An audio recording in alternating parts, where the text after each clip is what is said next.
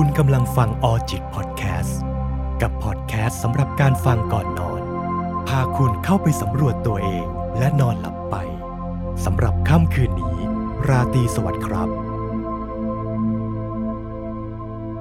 อยากเลิกเก็บคำพูดคนอื่นมาคิด อยากเลิกใส่ใจคำพูดคนอื่น จนทำให้เรามาตำหนิตนเอง หลาย ๆ ครั้งนะครับในชีวิตของคนเราเกิดความทุกข์เพราะเรา เก็บบางสิ่งบางอย่างจากผู้อื่นมาไว้กับตัวเอง แล้วเราก็นำสิ่งสิ่งนั้นมาตำหนิตัวเองอย่างเงี้ยครับ ที่มาที่ไปของเรื่องนี้ เราคงต้องย้อนกลับไปในเรื่องของประสบการณ์ในวัยเด็กอีกแล้วอย่างเงี้ยครับ เราตั้งคำถามกันก่อนครับว่าทำไมเราถึงมีพฤติกรรมแบบนี้ล่ะทำไมเราถึงเอาคำพูดคนอื่นมาคิดอยู่ในหัว แล้วเราก็เอาคำพูดของเขามาตำหนิตนเอง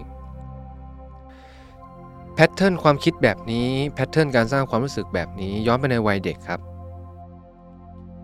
อันนี้อาจจะไม่ร้อยเปอร์เซ็นต์แต่ส่วนใหญ่มักจะเป็นแบบนี้คือ ตอนที่คุณเป็นเด็ก คุณได้รับคำตำหนิบางอย่าง คุณได้รับคำต่อว่าบางอย่าง จนทำให้คุณสูญเสีย self-esteem หรือความทำให้คุณสูญเสียเซลล์เอสติมหรือการมองเห็นคุณค่าในตนเอง มันทำให้เรารู้สึกเจ็บปวดนะครับ และมันทำให้เราเห็นว่าคำพูดของคนอื่นมีอิทธิพลกับเรามาก ช่วงเวลาที่เราเป็นเด็ก เราไม่รู้หรอกครับว่าอะไรถูกอะไรผิดชัดมากแค่ไหน หรือต่อให้รู้ว่าถูกผิดแต่มันก็ห้ามไม่ได้เมื่อคนสำคัญเป็นคนพูด ยกตัวอย่างเช่น พ่อแม่ที่ตำหนิลูกทุกครั้งที่ออกไปเล่นกีฬา ตั้งกรอบว่าจะต้องเรียนวิชาการเท่านั้น แต่พอลูกไปพักผ่อนไปเล่นกีฬาก็ตำหนิเด็กก็จะจำว่าทุกครั้งที่ออกไปพักผ่อนเนี่ยมัน มันต้องโดนตำหนิ แต่ในแพทเทิร์นในปัญหานี้ที่เกิดขึ้น มันจะมีการจดจำอีกแบบหนึ่งก็คือว่า อะไรก็ตามที่คนรอบข้างไม่เห็นด้วยกับฉัน ฉันคือผิดหมด และเกิดเหตุการณ์แบบนี้บ่อยๆเหลือเกินในประสบการณ์วัยเด็กก็จะเชื่อเป็นแบบนั้น แล้วเด็กคนนั้นก็จะไม่มีความมั่นคงทางจิตใจครับ มีความวิตกกังวลสูง กลัวคนอื่นตำหนิ และเชื่อว่าคำพูดที่คนอื่นพูดนั้นถูกอยู่เสมอเสมอแล้วก็นำคำพูดนั้นกลับมาทำร้ายตนเอง ถ้าสังเกตคุณผู้ฟัง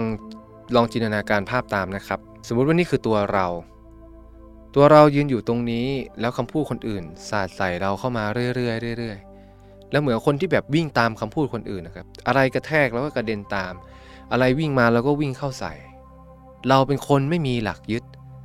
เพราะว่าลึกๆแล้วมันขาดการมองเห็นคุณค่าภายในตนเองครับ มันไม่รู้ว่าเราเป็นคนแบบไหน มันไม่รู้ว่าเรามีอะไรดี มันเลยต้องรับของคนอื่นมาตลอด หรือบางครั้งมันอาจจะยังไม่ได้รุนแรงขนาดนี้ มันเพียงแค่มองไม่เห็นว่าเรามีอะไรดี หรือเห็นแล้วแต่มันไม่กล้าที่จะยึดเอาไว้ เพราะฉะนั้นแล้วโดยตามหลักการหรือทฤษฎีนั้นเมื่อเราตระหนักถึงคุณค่าต่อตอนเอง และเลือกที่จะยึดสิ่งนั้นไว้คำพูดเหล่านั้นน้อยมากที่จะมีผลกระทบกับเรา ทีนี้กลับมาดูกันที่หัวข้อครับ เมื่อเรารับคำพูดของคนอื่นมา เก็บไว้เรื่อยๆ เก็บไว้เรื่อยๆคำพูดที่คนอื่นวิจารณ์เรา แล้วเราก็ตำหนิตัวเอง มันเป็นอะไรที่ค่อนข้างเศร้ามากๆ และบางครั้งมันก็สลัดชุดความคิดนี้ไม่ออกซะด้วยนะครับ ผมพอเข้าใจได้ เพราะฉะนั้น ผมให้วิธีง่าย ๆ ไปก่อนนั่นก็คือ คุณลองพิสูจน์สิว่าเขาพูดจริงไหม แล้วเอาข้อเท็จจริงที่มันเกิดขึ้นตรงหน้า ถ้าพิสูจน์แล้วมันไม่จริงให้เชื่อความจริงตรงหน้าครับ ถ้าพิสูจน์แล้วมันจริง ก็ยอมรับไปเลยครับว่าเราแย่จริงๆ แต่ไม่ได้ยอมรับแล้วปล่อยทิ้งอะครับ ยอมรับแล้วแก้ไขมันใหม่ ไม่ต้องเปลี่ยนตัวเองเป็นคนใหม่ ไม่ต้องสร้างตัวตนใหม่ แต่พัฒนาตัวเองจากวันนี้ให้ดีมากขึ้นกว่าเดิม ดีขึ้นในแบบที่คุณอยากให้เป็น แต่ก็คงจะมีอีกลักษณะหนึ่งอีกนะครับว่าพอมันเห็นข้อเท็จจริงว่าเราไม่ได้จริงที่คนอื่นพูดมันก็ไม่เชื่อครับ เชื่อไม่ได้นั้นอันนี้ก็จะกลับมาสอดคล้องกับประเด็นเรื่องการมองเห็นคุณค่าในตัวเองที่ผมพูดถึงไว้ บางคนอาจจะเริ่มคิดว่าเฮ้ยมีทางลัดหรือเปล่าวะวนกลับมาพูดคำพูดนี้ที่ผมพูดซ้ำบ่อยๆ น่าจะต้องกลับไปฟัง episode เดิมหรือว่าฟังอะไรยาวๆอีกครั้ง ถ้าพูดถึงทางลัด การไปพบนักจิตวิทยาเนี่ยนะครับเป็นทางลัดที่ดีที่สุดแล้วครับแล้วก็ตรงจุดด้วย เพราะฉะนั้นมันจะวนกลับมาในประเด็นเรื่องการมองเห็นคุณค่าในตนเองครับ เพราะคุณไม่มีเสายึด คุณเลยกระเด็นกระดอนตามคำพูดคนอื่นที่เข้ามากระแทกคุณ หรือใครก็ตามที่วิพากษ์วิจารณ์คุณ ทางแก้ที่ถูกที่สุดคือคุณต้องสร้างเสาของตัวเองแล้วก็ยึดเหนี่ยวกับเสาของคุณเอาไว้ ถ้าตอนแรกคุณยังไม่มีเสาตรงนี้ คุณพอมีใครสักคนหนึ่งไหมที่จะ feedback ที่จะให้ข้อคิดเห็นที่จะบอกได้ว่าคุณเป็นคนแบบไหน และเขาก็หวังดีกับคุณจริง ๆ มีมิตรภาพที่ดี อย่าไปถามใครก็ได้นะครับ เพราะถ้าเกิดคนมันไม่ได้คิดดีกับคุณ เขาก็จะอาศัยช่วงเวลาตรงนี้เนี่ยนะครับมาทำร้ายคุณ ถามเพื่อนสนิทสักคนหนึ่งครับ ว่าเขาเห็นด้วยไหมกับสิ่งที่มันเกิดขึ้น แล้วลองเชื่อเขาดู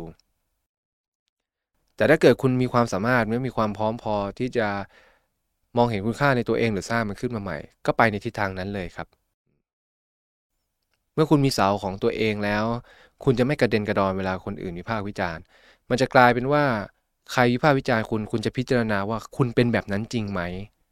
ไม่ใช่ว่าเชื่อตามแล้วก็กระเด็นกระดอนตามคำพูดพวกเขา และเมื่อพิจารณาได้แล้วว่ามันจริงไม่จริง มันก็จะเข้าไปสู่ step เดิมที่ผมบอกครับ เพราะคุณมีหลักยึดแล้ว ถ้าจริงคุณก็ยอมรับตัวเองแล้วคุณจะแก้ไข เพราะคนเรามันผิดพลาดได้เสมอ มันไม่มีใคร perfect และสมบูรณ์แบบ เมื่อคุณยอมรับความจริงข้อนี้ได้ แล้วก็ยอมรับคำวิจารณ์ คุณก็สามารถเปลี่ยนแปลงตัวเองในทางที่ดีขึ้นได้ แต่ถ้าเกิดคุณไม่ได้อยากดีขึ้น ก็ไม่มีความจำเป็นจะต้องเปลี่ยนนะครับ ก็ฉันพอใจที่จะเป็นของฉันแบบนี้ เธอก็แค่ไม่พอใจที่ฉันเป็นแบบนี้ งั้นเธอก็วิพากษ์วิจารณ์ต่อไป แต่จะมาวิพากษ์วิจารณ์ขนาดไหนให้ฉันฟังแค่ไหน อันนี้ก็แล้วแต่คุณผู้ฟังครับ ว่าจะจัดการกับสถานการณ์นี้ยังไง ถ้าใครไม่ชอบนินทารับหลัง ก็ไปจัดการในประเด็นนั้น ไม่ชอบพูดต่อหน้าก็จัดการกันในประเด็นนั้น มันก็จะจบลงตรงนี้แบบง่ายได้ แต่ถ้าเกิดสมมุติคุณไม่มีหลักยึด แล้วคุณก็ไม่สามารถสร้างหลักนั้นได้ แล้วพอใครวิพากษ์วิจารณ์คุณมา คุณก็ยังแบบกระเด็นกระดอนอยู่ ตรงนี้นะครับบอกตามตรงนะฮะอย่าพยายามฝืนด้วยตัวเอง ลองพึ่งพานักจิตวิทยาจริง ๆ นะครับ เพื่อที่จะได้ให้ความช่วยเหลือคุณอย่างตรงไปตรงมานักจิตวิทยาเองก็มีความสามารถที่จะ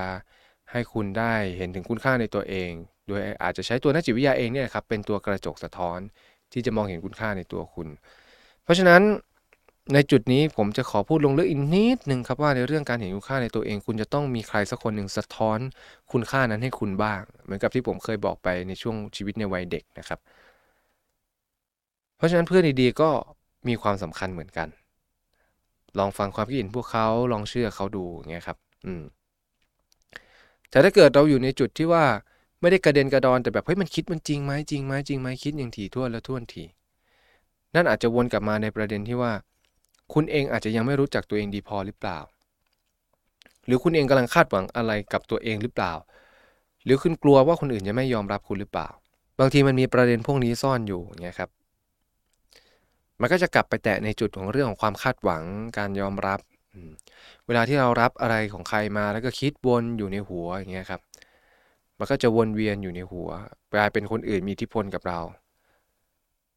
แต่บางครั้งมันเหมือนกับข้างในเราเองไม่มั่นคงด้วยไหมมันเลยปล่อยให้คนอื่นมีอิทธิพลมากขนาดนี้ เพราะนั้นมันอาจจะมีหลายวิธีนะครับที่คุณผู้ฟังเคยฟังมา ไม่ว่าจะเป็นการจัดการความคิดก่อนนอน หรือว่า การวิพากษ์วิจารณ์เชิงความคิดแล้วตัดบางสิ่งบางอย่างออก ซึ่งผมว่านั้นก็ดีไม่แพ้กัน แต่ผมอยากจะให้ความสำคัญว่าความมั่นคงทางจิตใจสำคัญนะครับ ในภาวะที่เราสเปะสปะกระเด็นกระดอน จากคำพูดคนอื่น มันสะท้อนว่าเรายังไม่มั่นคงนะ และเราควรจะแก้ไขปัญหาอย่างถูกจุดโดยการที่สร้างเสาหลักที่มั่นคง แล้วก็ยึดไว้กับเสานั้น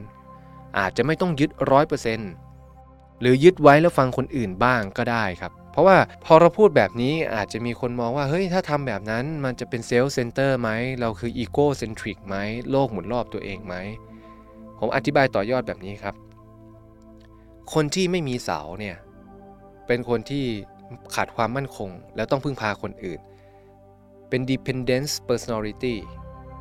นั่นหมายความว่าใครพูดอะไรมาเขวไปหมดเลย คุณต้องพึ่งพาคนอื่น คุณอยู่ไม่ได้ด้วยตัวเอง ส่วนคนที่ egocentric หรือ self-center พวกโลกหมุนรอบตัวเอง คุณมีเสาในใจ แต่เสานั้นไม่ได้มั่นคงพอนะ มันจะต้องมีคนอื่นเข้ามา support มีคนอื่นเข้ามาตอบสนอง แล้วคุณไปบังคับคนอื่นอีกทีหนึ่งมาตอบสนองคุณ นั่นคือลักษณะของคนที่โลกหมุนรอบตัวเอง เพราะทุกอย่างต้องหมุนตามฉัน แต่คนที่มันมีเสายึดในใจแล้วมันมั่นคงอะ มันไม่ได้ร้องขอว่าใครจะต้องเดินตามฉัน มันไม่ได้คิดว่าจะต้องไปเดินตามใคร ฉันก็คือฉันแบบนี้ แต่ฉันเปิดใจรับฟังที่คนอื่นจะวิพากษ์วิจารณ์ฉัน จริงก็ว่าจริงไม่จริงก็ปล่อยผ่าน แต่ถ้ามันเป็นการทำร้ายกันก็ตอบสนองอีกแบบหนึ่งหรือบางครั้งเราอาจจะไม่เปิดรับคำวิพากษ์วิจารณ์ที่ไร้สาระสำหรับเราเลยก็ได้นะครับไม่ผิด ทีนี้ก็อยู่ที่ดุลพินิจของคุณผู้ฟังแล้วนะครับว่าจะเลือกแก้ปัญหาตรงนี้ยังไง จะใช้วิธีแก้จากภายนอกไหมหรือค่อยๆเรียนรู้ที่จะสร้างเสาตรงนี้ขึ้นมาใหม่ แล้วลองดูว่ามันจะเป็นเสาที่มั่นคงได้ไหม จนเราไม่ต้องไปพึ่งพาคนอื่น หรือไปเรียกร้องให้คนอื่นมา วิ่งรอบเสาของเราจนกลายเป็นโลกหมุนรอบตัวเอง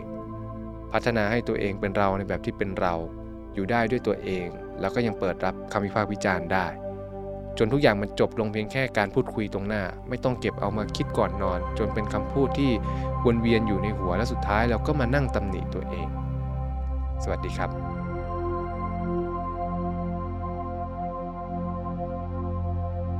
ออจิตพอดแคสต์ดาวน์โหลดได้แล้ววันนี้ทั้ง iOS และ Android สำหรับค่ำคืนนี้ ราตรีสวัสดิ์ครับ